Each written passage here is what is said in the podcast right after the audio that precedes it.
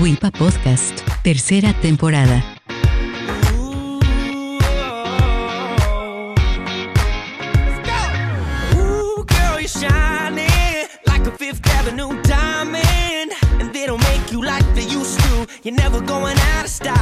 Hola, ¿qué tal? Los saluda Carlos Torres Peña, esperando que estén teniendo un excelente día.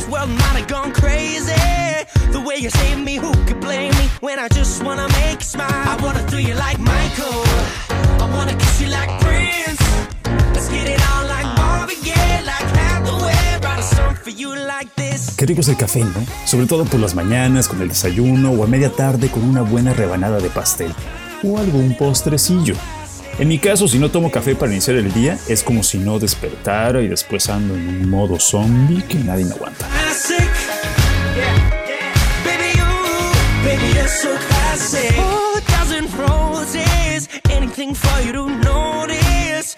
Pero bueno, ¿qué tiene esta bebida tan adictivamente deliciosa? I'ma pick you up in a Cadillac like a gentleman. Bring it glamour back. Keep it real to real in the way I feel. I could walk you down the aisle. Pues ahí les van un par de datos curiosos sobre el café.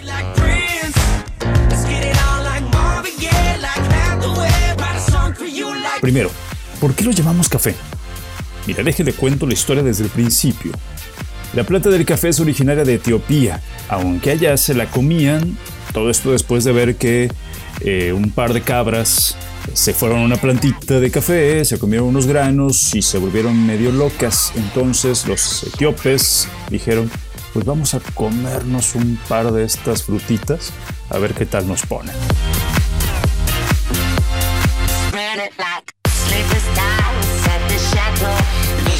Después esta planta se la llevaron a la península arábica. Ahí es donde se empezó a destilar ya el café y se empezó a hacer ya la bebida como tal. Una de las mejores preparaciones que se hacen en el mundo está en Turquía. Ay, por cierto, para mis amigos que me escuchen en la Ciudad de México, hay un restaurante libanés con un café turco delicioso. Mmm, café.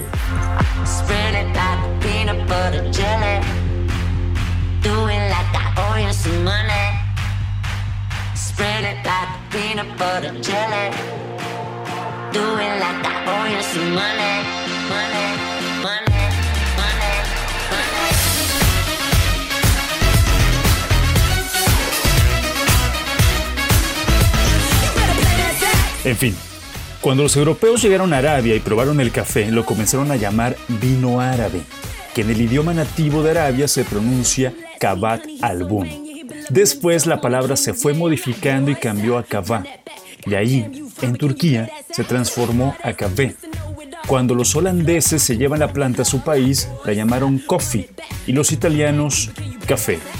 Y ya de ahí es lógico por qué le decimos café, ¿verdad?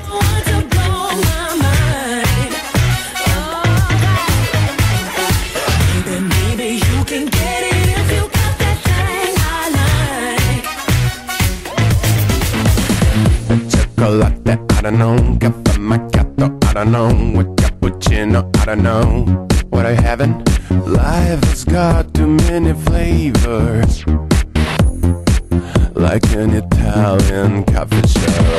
Bueno, ¿recuerdan esa tradición del café pendiente? Sí, esa que se paga, pero no nos la llevamos, se queda ahí pendiente para después, ya que no es para nosotros, sino para aquellas personas que no pueden pagar un café.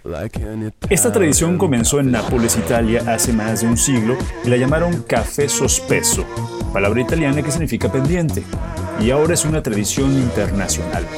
Hay una historia muy bonita que sucedió en Canadá, donde un hombre pagó 500 cafés pendientes en la cadena Tim Hortons de Edmonton, y eso desencadenó a que los dueños del restaurante donaran 10.000 cafés en 30 lugares.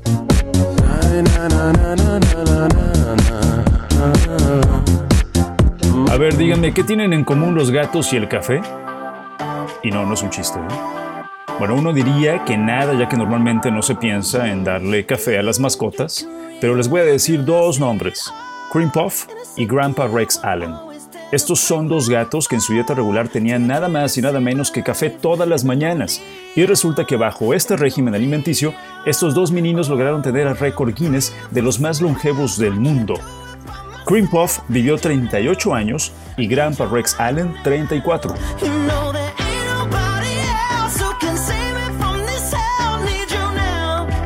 Otro dato curioso es que la dueña de ambos era la misma persona, una señora llamada Jake Perry.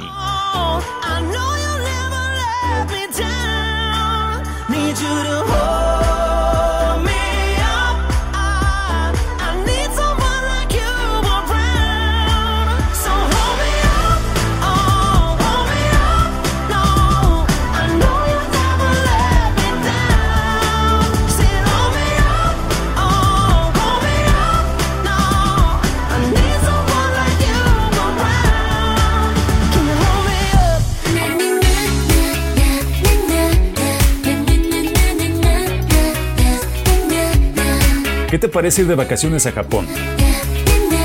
¿Te late la idea? Y si a eso le agregamos ir a un spa, relajarte y a donde puedas nadar en café, pues sí, en la ciudad de Hakona está el spa Yunesun, un lugar donde además de que te tratan como rey o reina, puedes nadar en café, vino tinto, chocolate, té verde, sake y sopa de fideos. Sí, escucharon bien.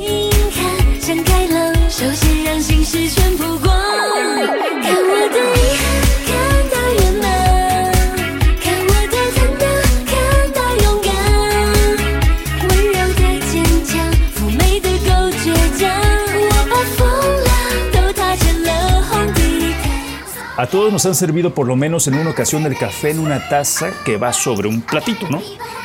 Pero, ¿y ese platito para qué es? Quizá nos van a traer galletas o algo para acompañar el café. Digo, no creo que sea nada más para poner la cuchara, ¿no? Ni tampoco creo que sea para evitar que te quemes con la taza. Pues para eso tiene el asa, ¿no?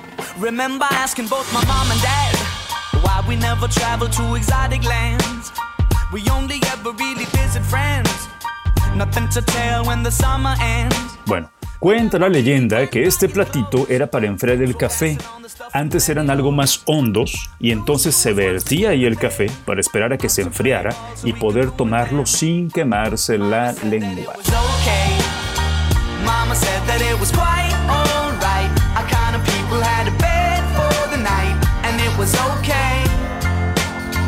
Mama told us we were good kids, and Daddy told us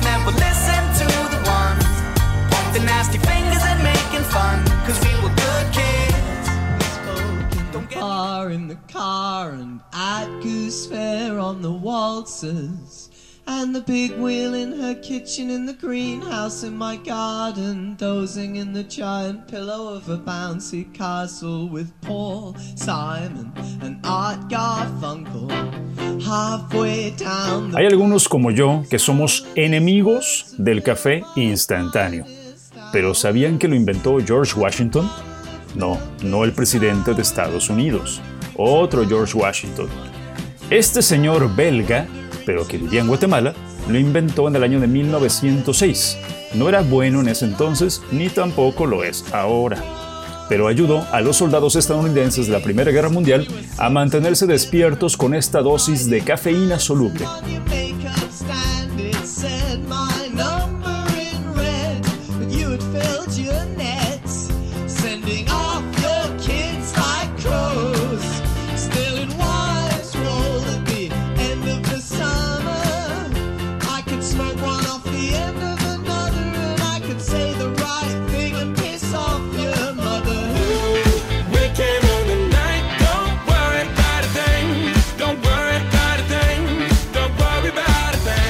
Ya que estamos hablando de la cafeína, ¿cómo es que funciona?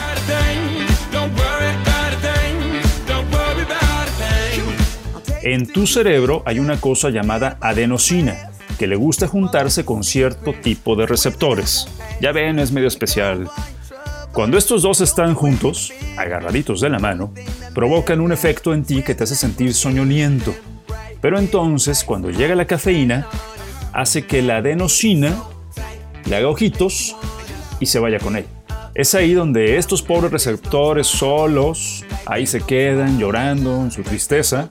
La glándula pituitaria se da cuenta de eso y cree que estás en estado de emergencia. Y entonces le dice a las glándulas suprarrenales que lance al cuerpo adrenalina para mantenerte alerta.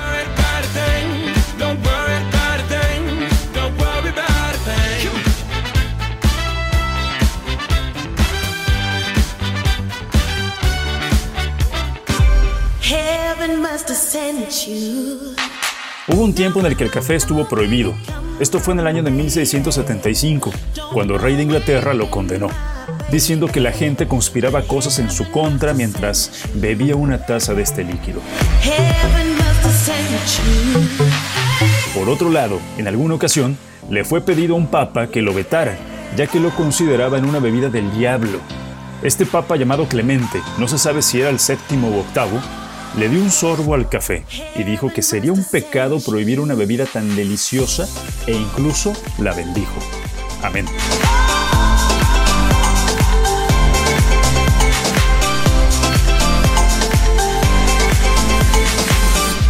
Heaven must you.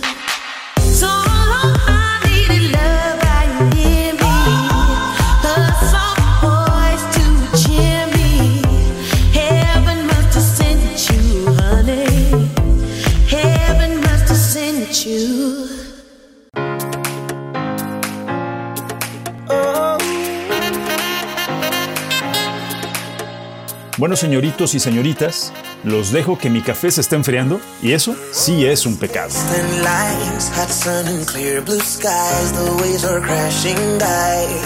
Síganme en Twitter, búsquenme como Torres Pena. Cualquier comentario, duda, consejo, invitaciones a tomar café o lo que sea a través de ese medio. Y recuerden que viva la cava. Carlos Torres Peña, out. And girl, you got that body with them curls like a Bugatti.